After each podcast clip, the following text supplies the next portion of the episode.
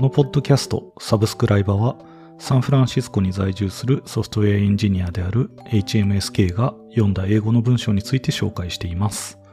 今はストライプ社が四半期ごとに発刊するテック業界のエンジニアたちが関わるトピックを扱っているインクリメントという雑誌を読んでいます。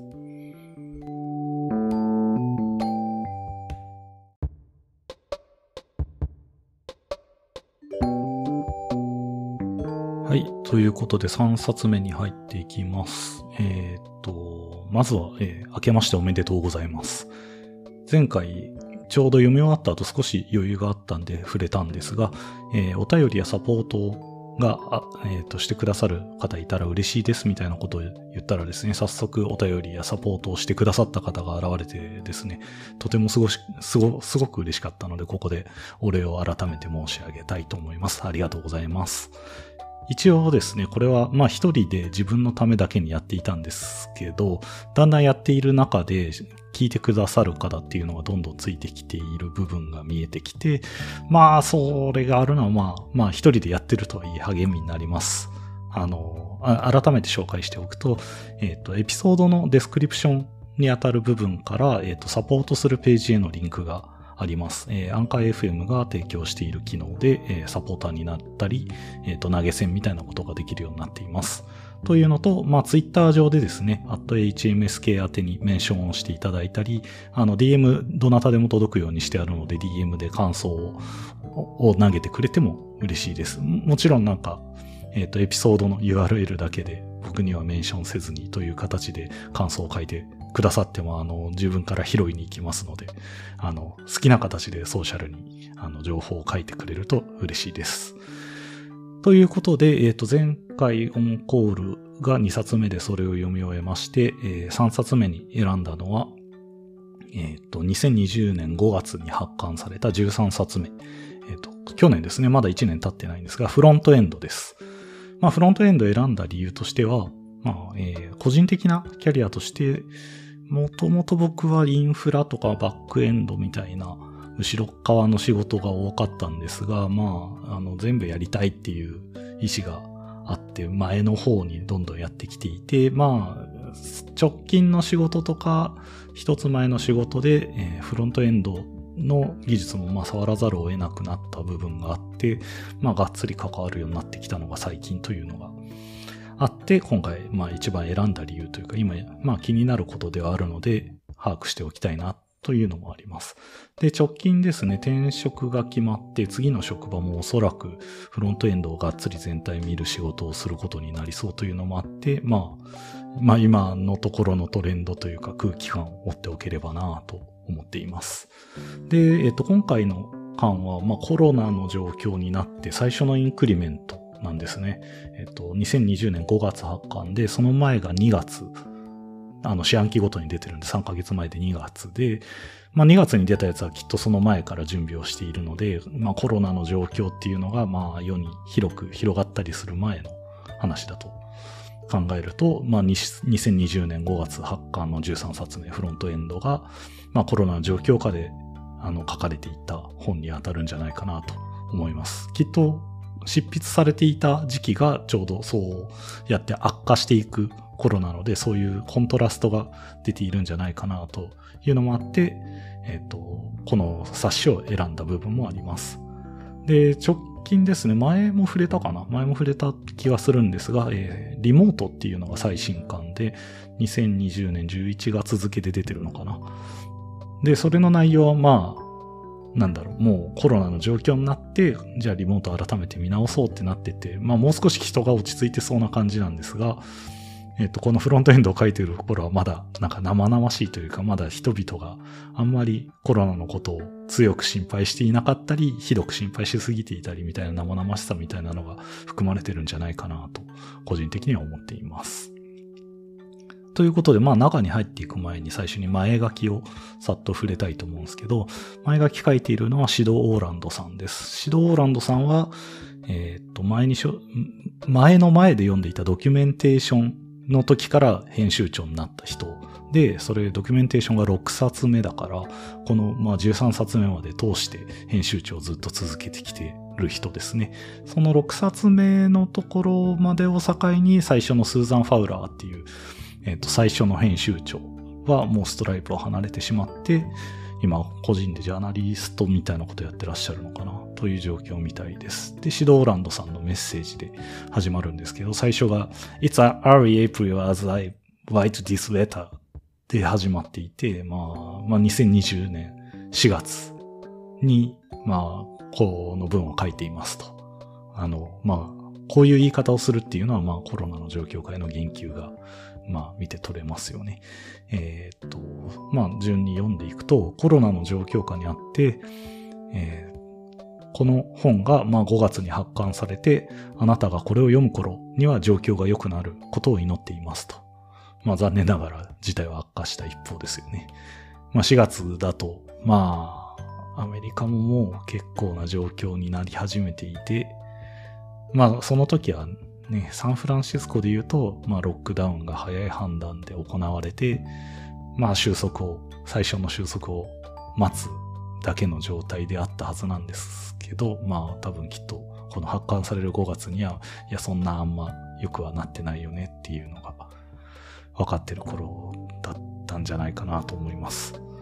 はい。えっ、ー、と、文に戻っていくと、この背景で、まあ、前例のない状況を乗り切って、えー、こうやって新しくバーチャルに人が、よりバーチャルにつながれるような状況になった世界で、えー、フロントエンド開発者の仕事は特に重要に感じられるだろうと。こうやってフロントエンドの話題にうまいことつなげてきましたと。まあ、あの人が直接会って関わるより画面を通して関わるようになっていっているからこそフロントエンドの人たちの仕事が、まあ、うん、矢面にどんどん立つ度が上がってるというようなつなげ方なんでしょうね。そして、えっ、と、彼らの JavaScript、CSS、HTML がギフトであり、えー、データを navigable なインターフェースで翻訳し、えー、我々をツールやコミュニケーション手段へとつないでくれると。この間では、えー、それらの仕事を称え、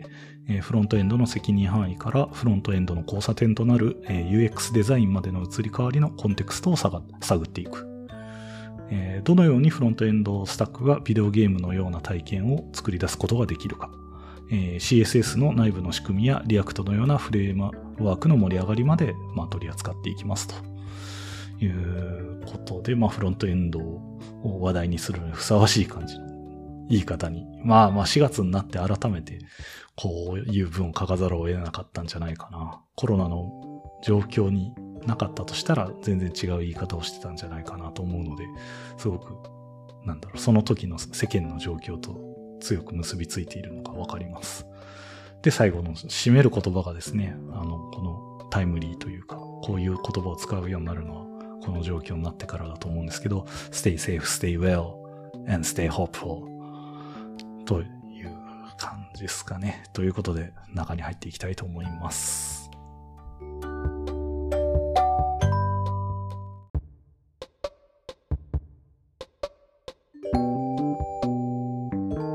ということで、えー、フロントエンド最初の章です。A Partial History of Front-End Development ということで、まあ、フロントエンド開発のパーシャルヒストリー、部分史とっても言いますかね。部分詞って日本語あんまない気はするんですけど、まあ、完全じゃない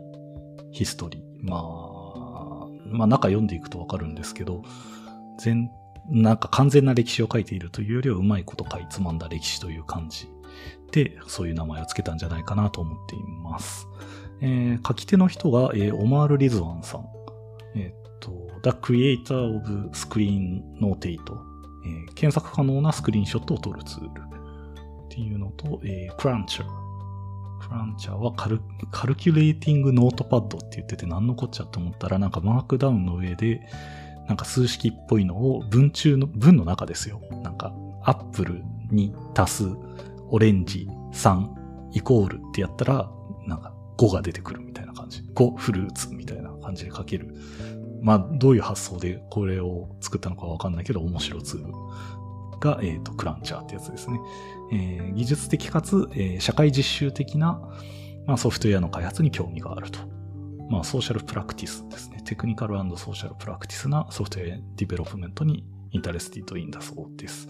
なんか面白そうな人だと思って、プロファイルをちょっと漁っていったら、えっ、ー、と、ストライプに所属されていたこともあるみたいですね。多分それが Increment との縁があった原因なのかなと思うんですが、えっ、ー、と、この人のやってる個人プロジェクトが何でも面白くて、ぜひ、あの、あの、内容とは関係なく見に行ったらいいんじゃないでしょうかという感じがします。えっ、と、僕が個人的に気になったというか、おーって思ったのはタブ FS ってやつがあって、えっ、と、ブラウザで開いてるタブを、えっ、と、Mac とかのファイルシステムにマウントする、ファインダー上でこう、タブが全部、なんだろう、ショートカットリストとして現れるっていう、なんか、Chrome だかブラウザのエクステンションを変えていらっしゃって、なんかその発想がとても、ものを作る人として面白いんだろうなというのが伺える感じでした。で、メインの Screenotate ってツールももうとても便利そうで、スクショを撮って歴史、あの、ヒストリーが残っていくのと、その撮ったスクリーンショット自体にこう OCR かけて全部検索可能にするみたいな便利ツールを作ってらっしゃいます。ということで、で、この方は多分もう何でもコード書く方で、あの、フロントエンドの歴史をわざわざ、まあ、各担当になる必要があったのかよくわからないんですが、とても簡潔な、あの、内容になっていました。えっと、全体としては、えー、1991年から2017年の、えー、フロントエンド絡みの出来事について並べているという感じですね。すごい、なんか、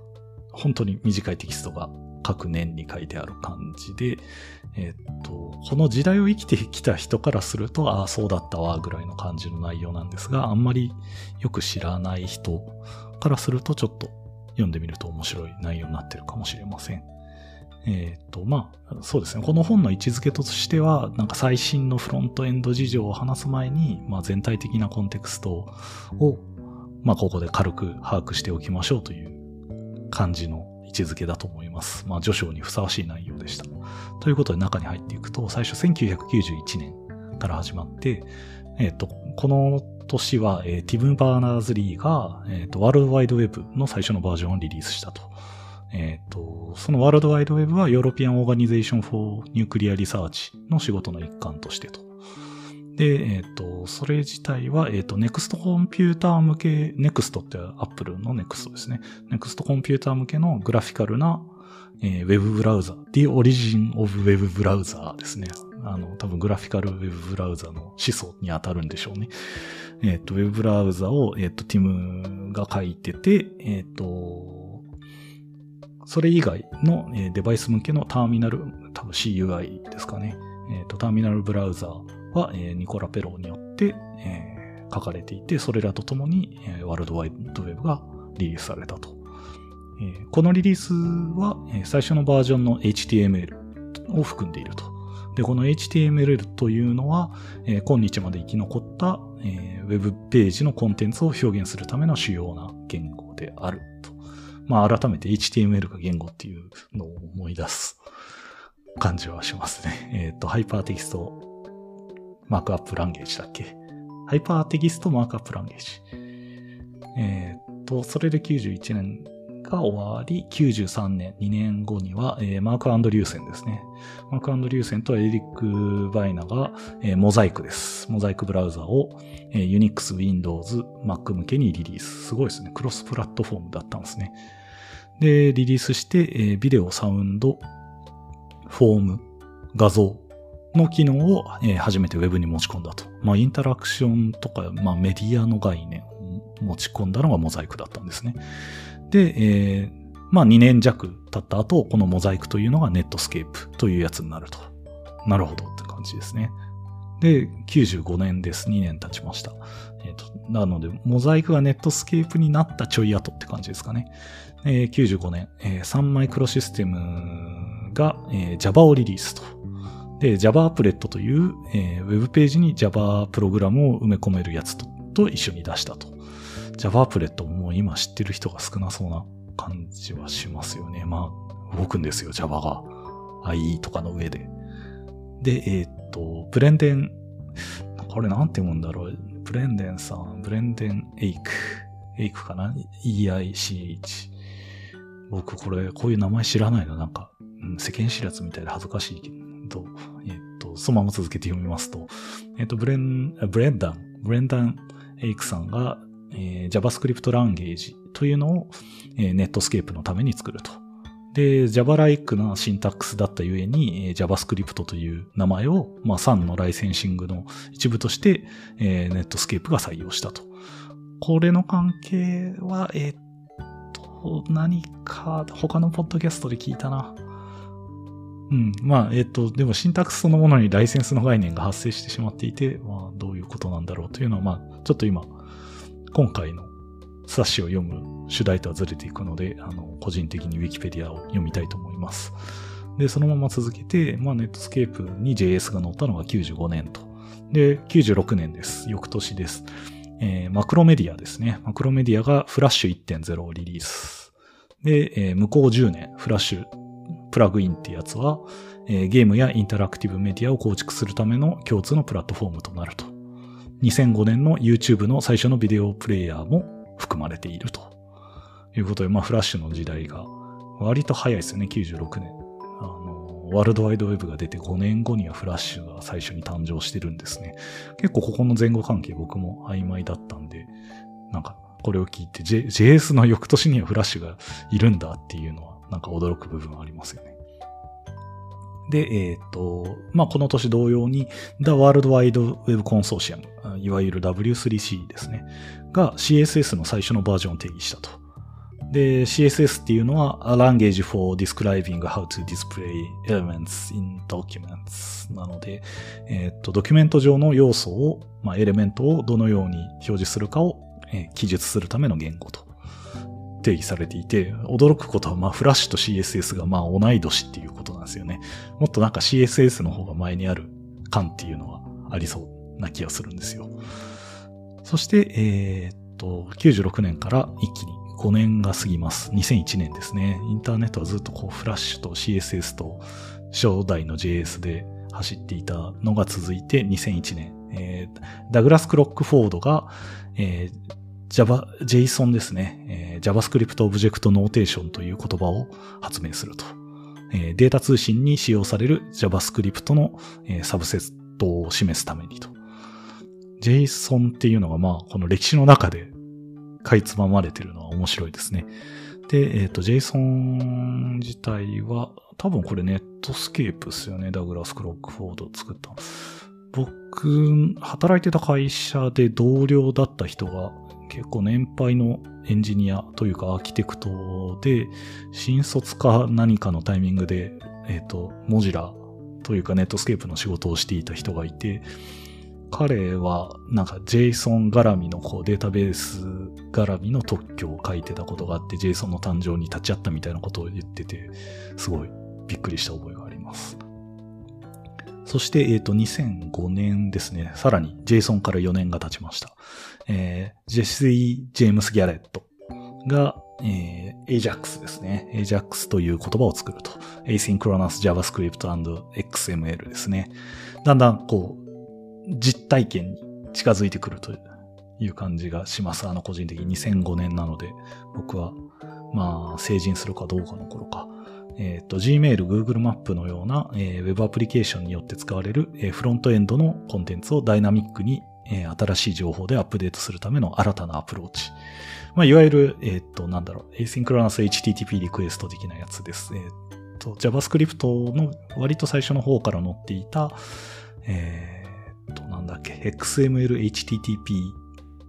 リクエストかなクライアントかなえっ、と、まあ、そういうクラスが存在していて、そいつが、なんだろう、バックエンド HTTP リクエスト投げられるっていうのはもともとあったんだけど、それをちゃんと戻ってきたレスポンスに合わせて、あの、まあ、レンダーしてるドキュメント自体を書き換えるっていう発想にこう、あの、まあ、発想として繋がったのがこの頃という感じですね。多分それまでやってる人はいたのかもしれないけれど、あの、まあ、Gmail はあれだけど、Google マップみたいなのが出てきた時にこれどどうやってホームページで作るの？みたいな衝撃を与えた時ですね。僕も Google マップは衝撃的でしたね。あの、ドラッグアンドロップしたらこう、もう他の、なんだろう、ドラッグして見えなかったエリアのデータがその場で取りに行かれてすぐにこう、描画されるんですよ。やべえって感じでした。まあそれまでの Web って、なんだろう、リクエストを送って帰ってきた HTML と CSS を表示して JavaScript がその時に実行されるっていう、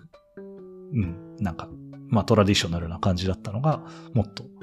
なんだろう、ページの上で、うん、追加的に読み込むやつが勝手に行われる。新たなリクエストを、なんだ、新たなページロードとして読まないっていう概念が、まあ普通になったのが、この頃という感じですね。で、えっ、と、次は翌年です、そのまま。2006年ですね。2006年、えーえー、ジョン・リーシグが、えー、jQuery ですね。jQuery をリリースした年です。えー、jQuery っていうのは JavaScript のライブラリで、えー、Web ページのエレメントを操作する、まあ、お手軽なシンタックスを提供してくれるやつですと。で、まあ、一時期、まあ、一世を風靡したというか、えー、世界で最も広く使われたライブラリとなったと。まあ、今でも使ってる人いると思うんですよね。まあ、長いですよね。2006年生まれなんですね。もう14歳と考え、今年で15歳ですか。恐ろしい。えっ、ー、と、そして、えっ、ー、と、翌年2007年、えー、Apple が iPhone 発表です。これ iPhone をね、W3C の話とか、ワールドワイドウェブがどうとか言ってた中に入れるのは、とてもなんか意図があっていいですね。えー、Apple が iPhone 発表、えー、最初のモダンなスマートフォンであり、えー、これまでのモバイルデバイスと異なって、えー、デスクトップのウェブサイトをブラウズさせてくれたと。そうですね。まあこれまで、これより以前のまあフィーチャー本、ガラケー的な世界観だと、えー、パソコンが見るためのウェブページではなく、まあスマスマートフォンじゃないな、フィーチャーフォンとかガラケー向けの専用の HTML をを書いて、それを表示するみたいな。ありましたね。CHTML みたいなのとか。まあ、出し分けみたいなのをしないといけない仕事もあった時代ですね。で、2008年1年、Apple の翌年に、えー、Google が Chrome Web ブラウザをリリース。Chrome iPhone より後だったんですね。なんか、もっと前な気分になってた。で、Chrome が、えー、リリースされて、えー、安定して高速で競合するブラウザ、うん、安定して高速なブラウザで、えー、競合するブラウザたちに、えー、キャッチアップを強制するというのが、この時代から始まると。そしてもっと複雑でパワフルなフロントエンドアプリケーションが動くようになっていくと。まあ、Chrome のおかげですよね。IE で全てが止まっていたブラウザの世界みたいなのが、まあ、この頃サファリもまだ独自の、独自っていうか、まあ、WebKit じゃないエンジンでちゃんと動いてたけ。えー、っと、いろんなブラウザが出てきて、ちゃんと、なんだろう、標準に従わないといけないとか、そういう世界観をこうもたらしてくれる。まあ、まあ、出発点みたいなのは2008年だったんですね。そして翌年、もうここずっと1年刻みですね。最近っていうのもあるんですけど。えー、2009年、ジェレミー・アシュアシュキナスですね。がコーヒースクリプトの公開です。コーヒースクリプトここで出すの、すごい、いい、いい、いい歴史だな。えっ、ー、と、通常の JavaScript にコンパイルされる、えー、異なる言語で、えー、フロントエンドのコードを書くプラクティスを一般的にしてくれたと。そう。JavaScript を直接書かないっていう方法をこう一般化するっていうのは、すごい、まあ、世界、世間に対して大きな貢献ですね。残念ながら、まあ、コーヒースクリプト自体は今、使われる存在ではなくなったけど、このアイデアを、まあ、ポピュラライズしたのは、もうどう考えてもコーヒースクリプトでしょうと。だんだん、まあまあこの頃ですね、コーヒースクリプトが出てきたの2009年で、まあ Ruby on Rails に多分その後採用されて、みたいな流れがあって、まあ広く使われるようになってって、僕も多分フロントエンドのコードみたいなのを触るようになってくるのはこの時代からかなと思います。jQuery とかめっちゃ触ってましたね。そして2010年、えー、アイザック・ズィ・シェレーターかな。シュリ、シュイターか。まあ、アイザックとしか呼んでないな。が、えー、NPM の0.0.1をリリース。まあ、Node.js のためのパッケージマネージャーですね。えー、開発者たちが、えー、素早く新たなフロントエンドのライブラリやフレームワークを共有し、採用することを可能にしてくれたと。そして、えー、この同じく、この年いろんなイベントがあって、2010年はなんか分岐点なんですかね。えー、アシュケナス、あれですね、ジェレミア・アシュケナスのことを指してるかな？えー、コーヒースクリプトの作者を指してると思うんですけど、えっ、ー、と、バックボーン JS をリリースと。えっ、と、これが、えー最初のシングルページアプリケーションを作るためのフレームワークとなると。そうか、バックボーンが始祖なのかな？それは知らなかったな。そして、えー同年、えースティーブ・ジョブズがフラッシュのサポートを iOS で打ち切ることを発表。えーフラッシュの終わりが始まることを決定づける決断であり、えーウェブサイトはフラッシュから PureHTML と、えーまあ、例えばビデオの操作のようなタスクを行う、まあ、JavaScript の組み合わせに変わっていくと。はい。まだ同年あります。2010年もう一つあって、Google が AngularJS フレームワークをリリースし、えーコンポーネントベースのフロントエンドアーキテクチャを一般的なものにしていくと。まあ、バックボーンも出て、AngularJS も出てっていう、まあ、流れがすごい、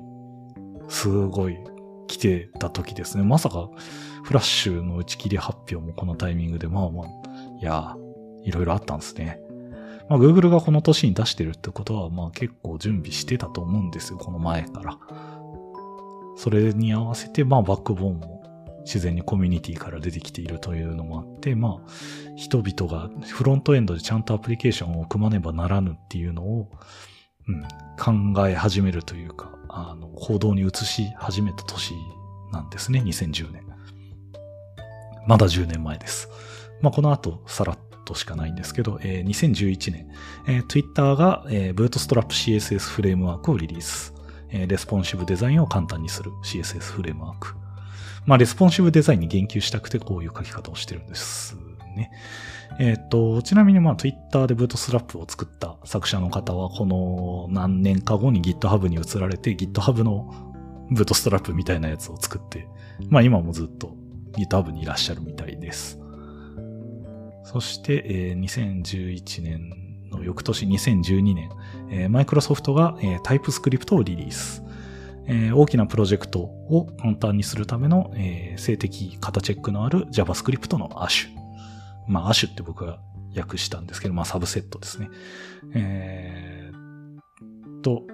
まあ、TypeScript 登場からまあ、ね、去年、今年、今年はまだ早いか、去年とかにとてももてはやされたというか、まあみんながタイプスクリプトを触るように世間が変わっていく状態になる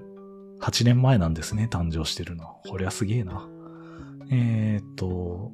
まあ、えっと、この目的が本当に正しかったのかはわからないですけど、大きなプロジェクトを簡単にするためと、まあ、説明されています。まあ確かにそうなのかな。大きくなってきたからタイプ持っとかなあかんでっていう流れなのかな。そして、えー翌年2013年、はい、いよいよ Facebook が React フレームワークをリリースしましたと。はい、 React が出てきて、で、翌、翌々年か、2015年、2年後には、さらに Facebook が、えー、GraphQL っていう data query language と、えー、リレイっていう、えーまあ、えっ、と、フロントエンドが必要なデータを自動的に取得する的な仕組みを持った data fetching frameworkであるリレイをリリース。ああ、2015年なんですね、GraphQL。そう、だんだんこうフロントエンドの開発の仕方が整って、だんだんもうフロントエンド主義が次は強まっていく。バックエンドの仕事を、なんかフロントエンドの方のためにちゃんと、うん、うん難しいな。バックエンドの仕事をフロントエンドに、まあ、転換させていっている部分ですかね。データクエリングみたいな。これの前までは、例えばじゃあ API の開発をしたいとすると、フロントエンドで情報が欲しいときに、バックエンドで新しくこの情報が取れるように API を生やしたり、API のパラメータを変えたりだったのが、逆にもう、あの、フロントエンドが指定したやつをバックエンドはただ生成して返すだけみたいな、あの、まあ、ポジションの転換を、することになる、まあ、起点が2015年だったんですね。そして、えっ、と、ECMA International が、えー、ECMAScript 6をリリースと。あまあ、2015か。そうか、ES2015 ですね。えっ、と、次のバージョンの JavaScript の標準となると。で、まあ、2015年、そうか、 React だとか、GraphQL だとかより後なんですね。こう、 ECMA のやつがちゃんと出てくる。うん、不思議だな。なんか自分の生きてる感覚と順序がごっちゃになってるな。はい。で、2015年が、それで、えっ、と、最後2017年で、えっ、と、歴史が途絶えているんですが、えー主要なブラウザが、えー WebAssembly スタンダードのミニマムバイアブルプロダクトのサポートを始めると。まあ、WebAssembly の、まあ、あの、フルではないけど、まあ、最低限のやつが動くようになったと。で、まあ、WebAssembly っていうのは、えー、C とか C++ みたいな言語で、えー、ブラウザ内で動くものが書けるようになる仕組みで、えっ、ー、と、フロントエンドアプリケーションが、えー、ネイティブソフトウェアのようになれるようにするものと。まあ、今だと Rust とか Go とかね、で書けるようになってたりもするし、どんどん、なんだ、ネイティブ風に Web を書く時代がもしかしたら来るんじゃないかと言われているところですね。まあ、2017年のこのタイミングから今、4年目になるけど、そろそろこれが当たり前になるかもしれない。みたいな部分はあって、えっ、ー、と、この歴史に含まれてるんじゃないかと思います。ということで、まあ、駆け足、駆け足というか、あの、本当に、えー、見開き2ページの年表なんですけど、ざっと、なんか必要な要素が網羅されている感じがしますね。おそらくこの後、